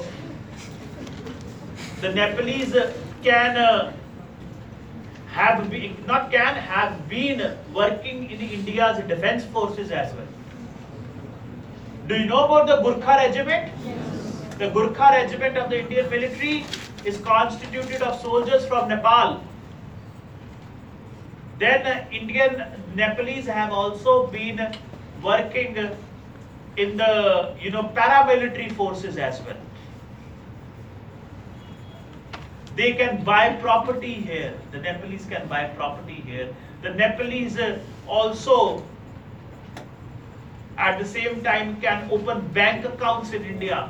All of this is allowed. Whatever I have been, uh, whatever I have told you is not happening illegally. This is all allowed under India's law.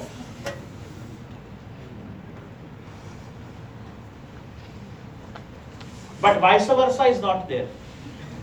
The Indians don't work for the Nepal, Nepalese government. Indians cannot. Indians can't write their civil service examination. Indians can't open bank accounts there. Indians can't buy property there. This is only a gesture which India has extended to Nepal. The reciprocity, India has not demanded for reciprocity. Now, why is, how all of this is possible? How is all of this possible? There are around six hundred thousand Nepalese working in India right now. So how is all of this possible? Which law, which treaty allows this? The Friendship Treaty between India and Nepal. The Friendship Treaty between India and Nepal was signed in the year nineteen fifty. And as a result, and that Friendship Treaty allows all of this. That porous borders, Nepalese can work in India, they can buy property in India, they can open bank accounts in India without reciprocity. The treaty, the Friendship Treaty between India and Nepal of nineteen fifty says that Nepal cannot sign any defense deals or any defense arrangements with any other country in the world without the permission of India. Nepal cannot buy weapons from any other country. They cannot sign any defense deal with any other country without the permission of India. So this is the Friendship Treaty of nineteen fifty.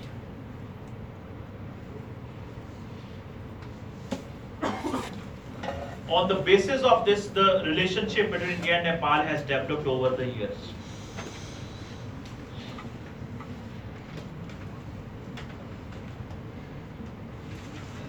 However, one also must not forget that Nepal over the years have changed. Nepal, when Nepal had signed the Friendship Treaty with India in nineteen fifty, at that time Nepal used to be a monarchy, an absolute monarchy. However, over the years what we have seen that the monarchy has been replaced by a multi-party democracy in Nepal. Nepal today, as we see, if you look at Nepal right now, it has become a multi-party democracy.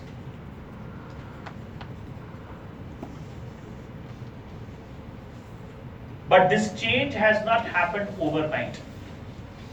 This change has taken years and decades. And during the change, certain events have also happened which have alienated Nepal from India. And instead, Nepal has gone more closer to China. Now, why has that happened? Let us try and understand. So, as far as Nepal is concerned, the first Jan Andolan happened in the year nineteen ninety.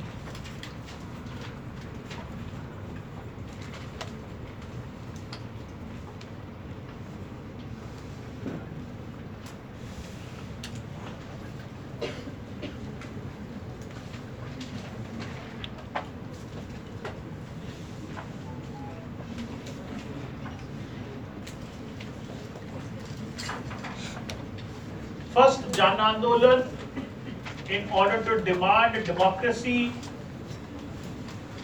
did take place in nineteen ninety, as a result of which Nepal adopted a new constitution. A new constitution was adopted in nineteen ninety, which introduced elections in Nepal. Which introduced elections in Nepal. However, still major powers were kept with the monarch.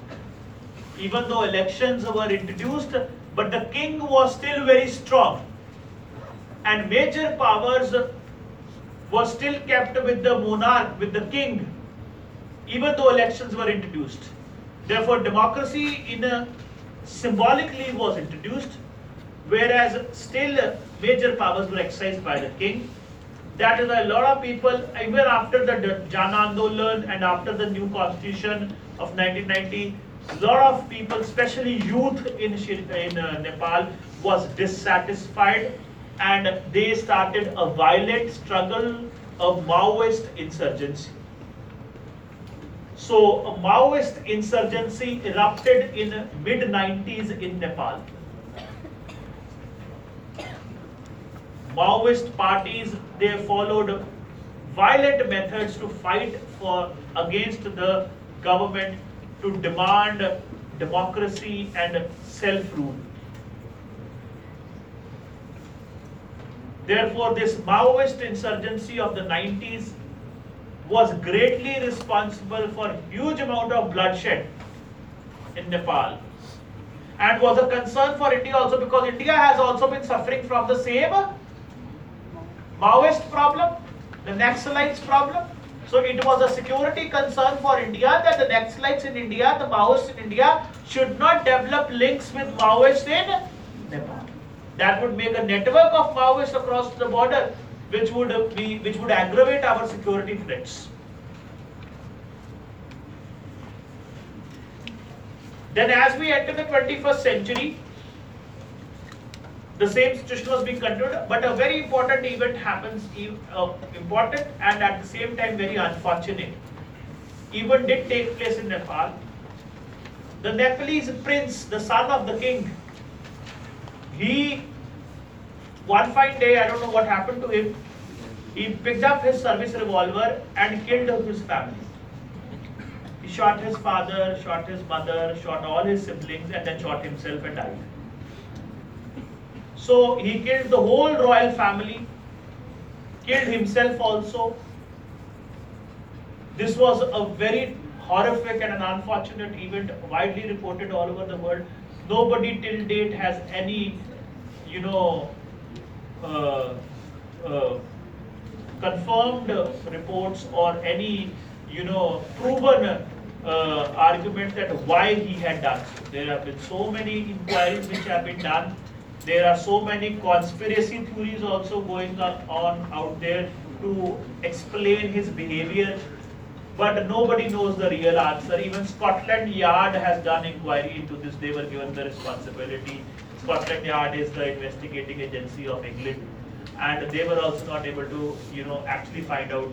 There are so many conspiracy theories. If you would say that he was going through a bad breakup or something, therefore he went mad and killed his family or anything like that. So there are many such stories out there. Whatever the stories are, we are not concerned, we are not bothered. All we know is that what he did, his madness, killing his whole family, killing the king, killing himself, weakened monarchy in Nepal. Monarchy was weakened. And uh, the, the king who was very popular, the king who was very effective, was assassinated. The next in line, his son was also killed. So monarchy considerably weakened. The king's younger brother then became the king, and people did not accept him. Monarchy was weakened, and therefore the push towards democracy became more strong in Nepal after this. And in two thousand five, the Maoists in two thousand five, they signed an accord with the mainstream political parties. The Maoists, they signed an accord with the mainstream political parties in two thousand five. Therefore, the Maoists left the violent struggle and started following peaceful methods for their political objectives. They signed an accord with the mainstream parties where, as a result of this accord, they came overground and joined mainstream politics. The Maoists joined the mainstream politics after this accord in two thousand five. And in two thousand eight, in two thousand eight, Nepal elected a constituent assembly. A six hundred one member constituent assembly. Why do you elect a constituent assembly? Why do you constituent assembly elect? To make a new constitution. So in two thousand eight, they elected a new constituent assembly. The mandate was to make a new constitution, entirely democratic constitution, where all powers will be with the elected prime minister. This constituent assembly was given a mandate to do the job in two years. That new constitution should be ready by two years. But uh, the constituent assembly missed the deadline. The deadline was extended four times. They were still not able to adopt the new constitution. Then finally, in the year two thousand twelve, the Supreme Court of Nepal intervened and did suspend, dissolve the Constituent Assembly because the Constituent Assembly was not able to do the job which it was elected for. Therefore, in two thousand thirteen, after the intervention of the Supreme Court, in two thousand thirteen, new Constituent Assembly was elected. A new Constituent Assembly was elected on the same lines of the previous one, and this new Constituent Assembly was also given the same job in the same amount of years. Two years, new constitution. The new Constituent Assembly which was elected in two thousand thirteen, it also missed the deadline. It was also not able to make a new constitution for Nepal. So nobody else is stopping Nepal from having, becoming democratic but their own people. So why, why do you think uh, the constituent assemblies in Nepal repeatedly failed to adopt a new constitution? Because uh, in, for example, in India's constituent assembly which was elected in the forties and then was unable to adopt a new constitution, the constitution was adopted with the help of consensus. Do you know, you know there was no voting? All members of the Indian Constituent Assembly supported the draft of the constitution. But in the case of Nepal, it has been a multi-party system. A multi-party system, different political parties representing different communities. There are so many communities in Nepal. The people living in the plain, Tarai belt are called Madhesis. The people living in the hills, they have they belong to separate communities. So there are so many separate communities there. These political parties represented different communities. They were disagreed with each other. And there was no consensus on a constitution draft. So therefore, they repeatedly failed to adopt a constitution. But then in two thousand fifteen, an unfortunate event did take place, which actually, you know, catalyzed the constitution making procedure in Nepal. You know what was this event? The earthquake. The earthquake which did take place in Nepal in two thousand fifteen was huge, very catastrophic. Did lead to a lot of damage. Nobody even till date knows how many had died. There are there is no official count of how many had died. Thousands of Nepalese died in this earthquake. And the blame for this huge amount of deaths as a result of this earthquake was put on the failures of the Constituent Assembly. That it is the failures of the Constituent Assembly that these deaths have happened. Why do you think Constituent Assembly is to be blamed? Do you think any logic in this? Why is they, they are to be blamed? When you have a natural disaster, what can human beings do? It's part of your U P S C syllabus. You have already done that in your classes. What can human beings do in the case of a natural disaster? Disaster management. बड़ा मुश्किल प्रश्न पूछ लिया आपसे, सीधा जवाब दिया तो आस पास घूमना शुरू कर देते हो उसके, ठीक है? So this is what you can do. Can you prevent a natural disaster from happening? Can you stop a flood? You can stop an earthquake? So you can uh, obviously you can't stop natural disasters from happening. You can't stop a cyclone from coming. But what you can do is a disaster management is part of your U P S C syllabus. Also, India has a Disaster Management Act, which you must have read in your G other G S classes or D M. But uh, this disaster management can be, and what does the disaster management do? The purpose of disaster management is to minimize the losses. That if one thousand dies, if you do effective disaster management, you can ensure that only ten or twenty die. This is the amount of difference what effective disaster management strategies can make. For example, you must be aware, whenever there are cyclones on the east coast of India, the because of India's disaster management policy and disaster management act, Indian authorities are very well prepared, and they ensure that no casualties are caused. But if the disaster management policies are not there, I am sure there would be many casualties. So this disaster management, like India has the National Disaster Management Act, which has created a National Disaster Management Authority. There, there are state disaster management authorities, then there are at district levels also. All of this is implemented very effectively because India has a stable political and a federal system. There is a stable political and a federal system because that is why you can implement such policies. If you don't have a stable political and a federal system, how can you, how will you implement such policies?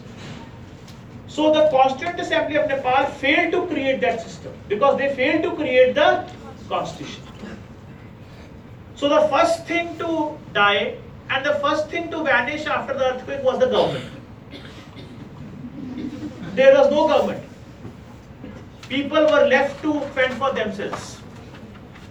So there was no government at all, no government machinery, no federal structure which would help in the rescue of the people, and that is why the deaths during the earthquake grossly magnified and was exaggerated. India also extended a lot of help during that time. India sent N D R F, National Disaster is, uh, you know, Response Force from India to help the Nepalese during the earthquake. And then the world community got together in an international donor conference and promised Nepal that we will give you four point four billion dollars in order to, you know, uh, repair the damages which have been caused by the earthquake. But then this four point four billion dollars which were promised to Nepal by majority of the in, uh, international donor conference were organized where all countries collectively promised this amount of money. But then they imposed a condition that this four point four billion dollars will only be given if Nepal adopts a new constitution. किसको दे पैसा? संविधान है नहीं, सरकार है नहीं. Who will implement the money? Okay.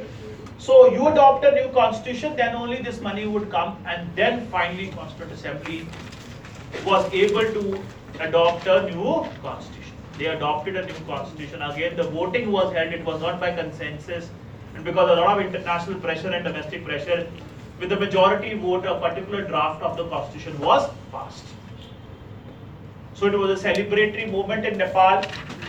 They adopted a new democratic constitution. The process had started in nineteen ninety.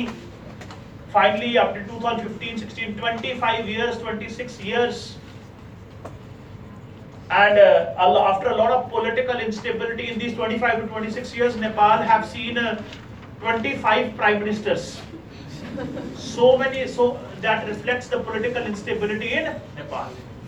Finally, they were able to adopt a new constitution for themselves. A celebratory moment, but this whole joyous environment was spoiled by the protests.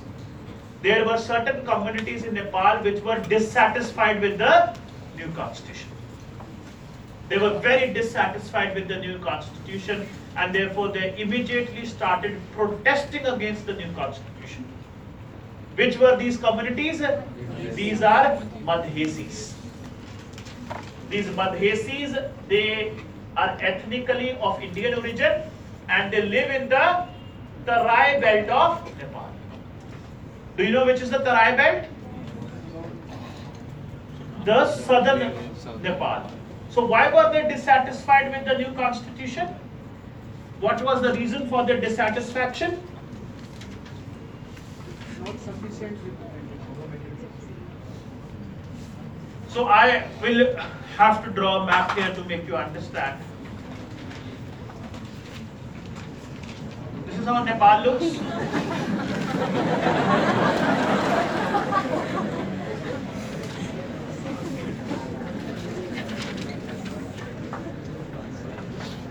So the new constitution of Nepal, it makes Nepal a federal country, and uh, the new Nepal under the new constitution has been divided into seven federal provinces. Seven federal provinces.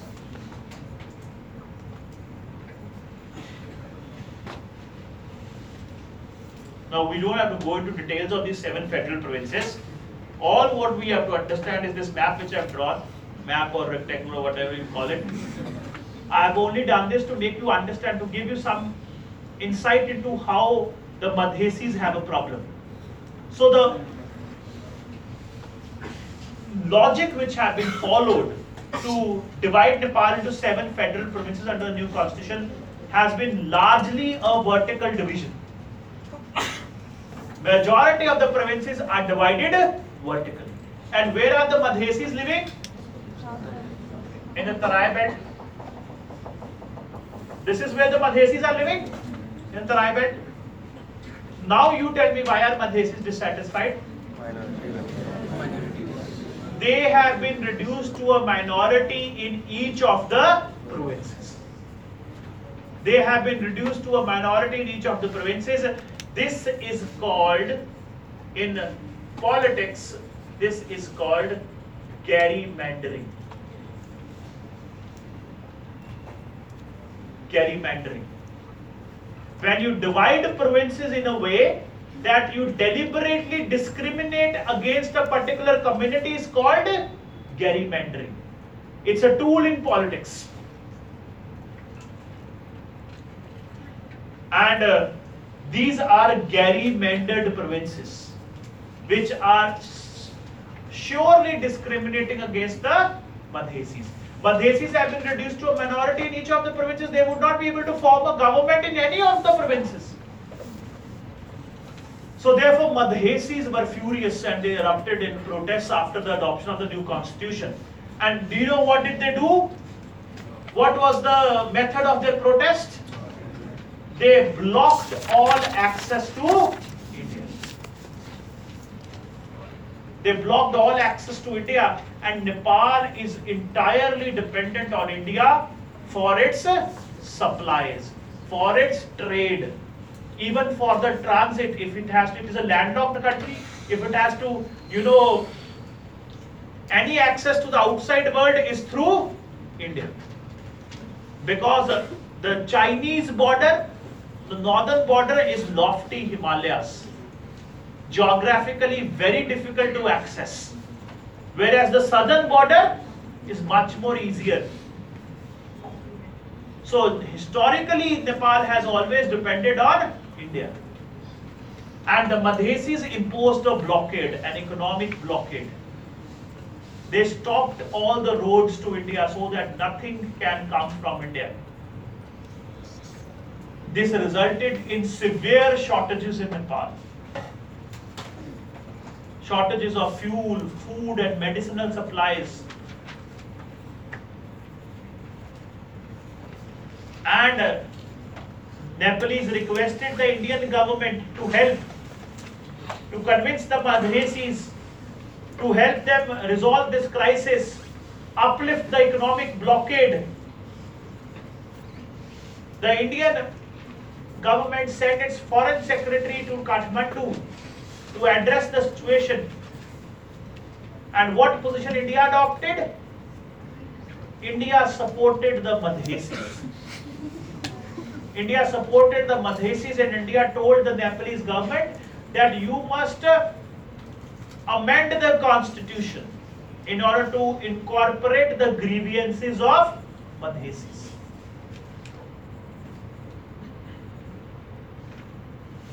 So this uh, is what India, India's position was.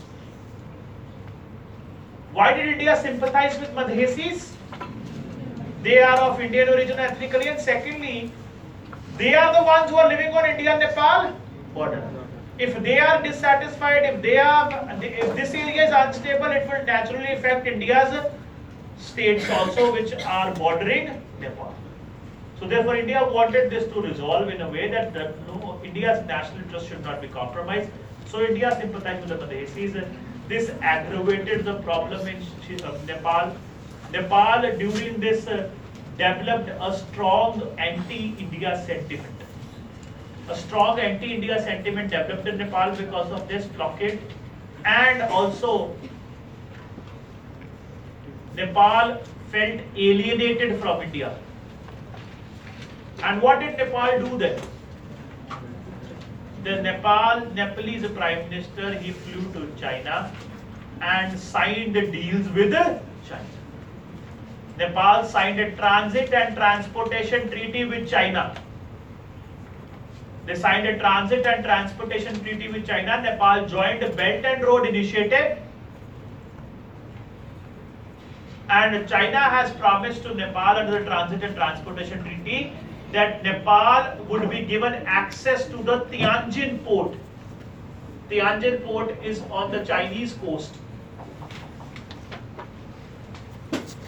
China has made this promise that Nepal would be given access to Tianjin port, Which, which, which would act as an alternative to Haldia port for Nepal.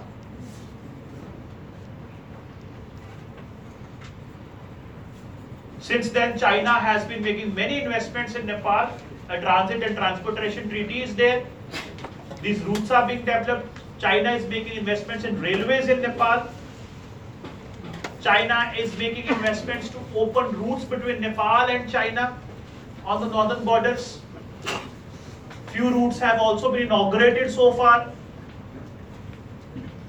So because of this, you know, democratic crisis and the constitutional crisis in Nepal and India's position, an anti-India sentiment developed, Nepal's alienation happened, and that is when Nepal, you know, actually underwent this shift and tilt towards China. This has been a matter of concern for India. India, therefore, in order to correct this, softened its position on Madhesis. India softened its position on Madhesis, and India urged the Madhesis to work through political processes rather than through agitation. India urged the Madhesis to work through political processes rather than through agitation by participating in the elections. So the new elections which have happened in Nepal recently after the adoption of the new constitution, India asked the Madhesis to participate in the elections and find solutions to their problems with the help of a political solution, rather than by agitation and protests. So India's position on Madhesi so far has softened. The new Prime Minister which has been elected in Nepal, his name is K P Oli. K P Oli, the new Prime Minister. After becoming the Prime Minister, he has made a visit to India, and during that visit, uh,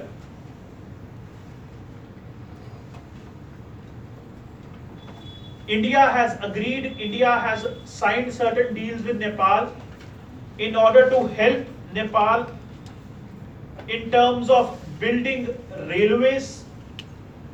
India has decided to help Nepal in building certain railway corridors.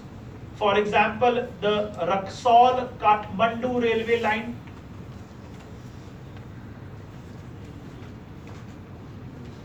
Raxaul-Kathmandu railway line.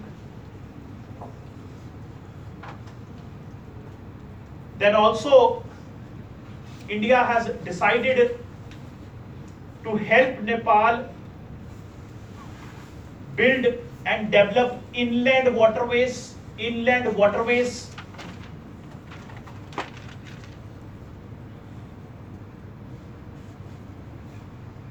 Inland waterways.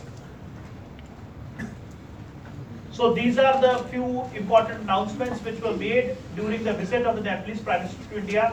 One is India would help Nepal develop in certain railway projects.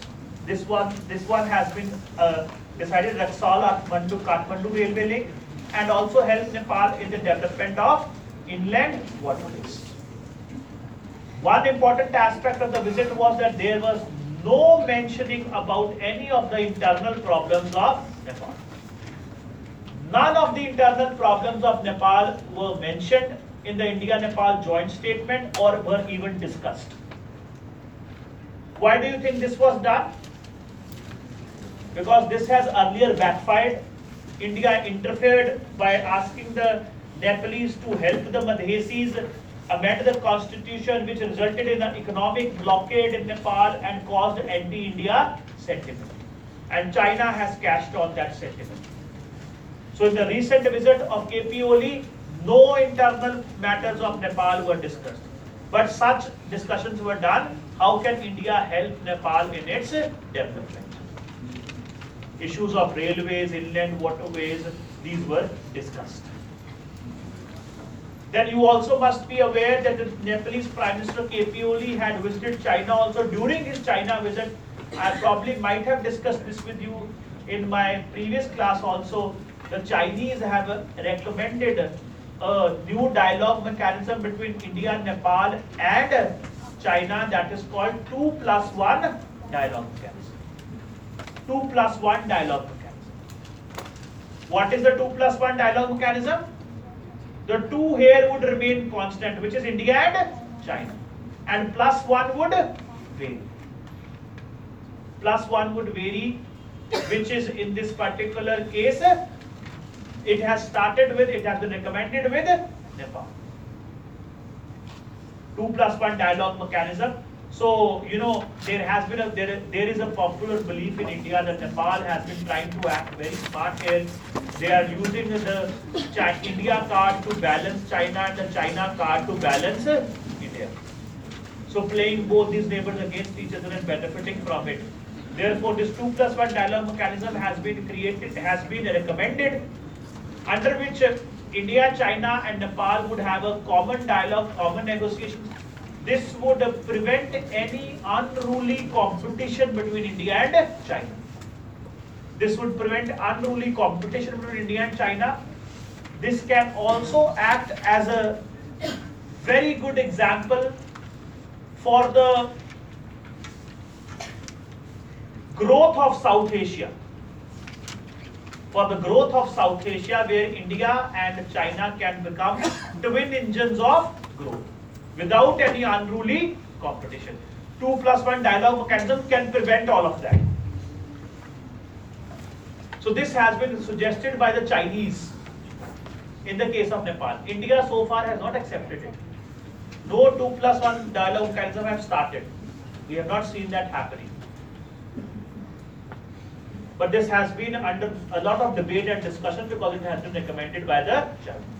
India so far has not responded to this. Then, like in Bhutan, we had discussed in the Bhutan lecture, similarly in Nepal, the new democratic generation of Nepal wants a review of the nineteen fifty treaty. Why do they want a review of the nineteen fifty treaty?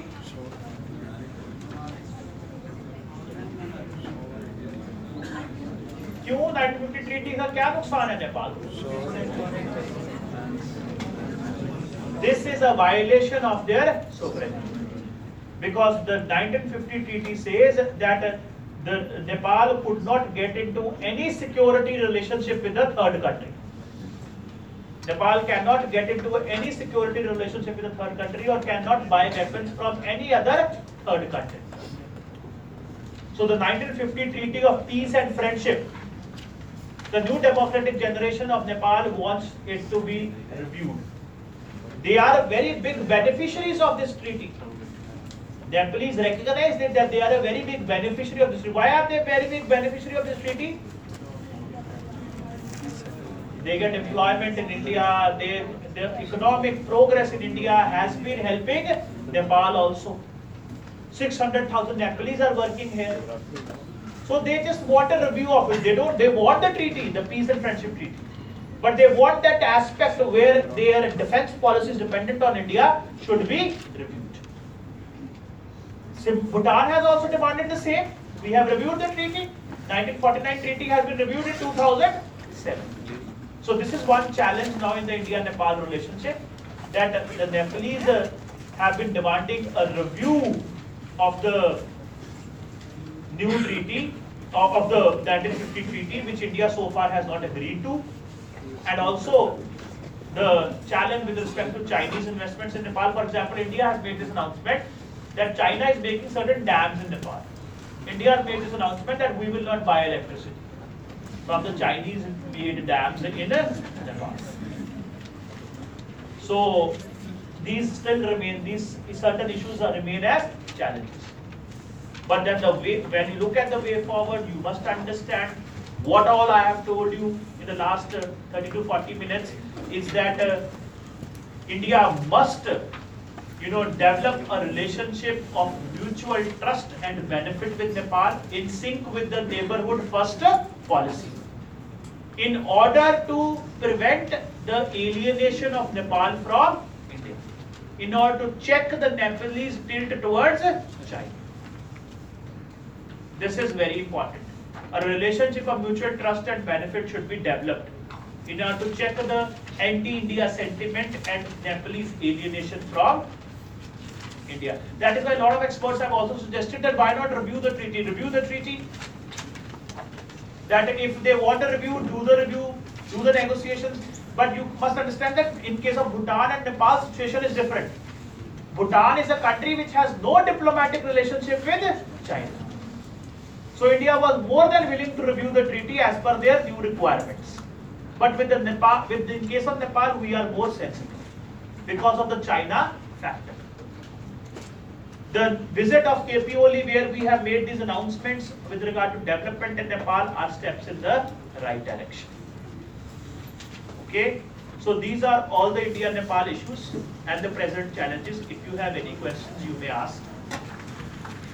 No questions?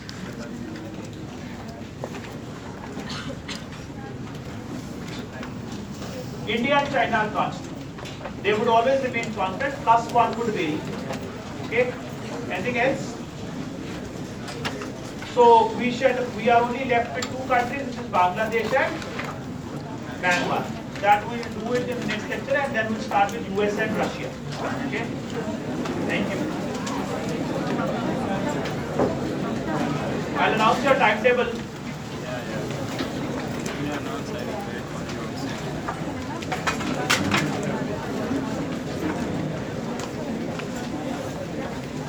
Tomorrow, you must be aware, is your G S test number sixteen.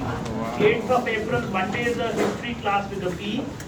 ninth April, Tuesday is an economy class with a double S. tenth April, Wednesday is an ethics class with a P. eleventh April, Thursday is a quality class with a S. twelfth April, Friday is an economy class with a double S. And thirteenth April, Saturday is a geography class with a S. And on Sunday, fourteenth of April, you will have your C SAT test number three. Okay. Thank you.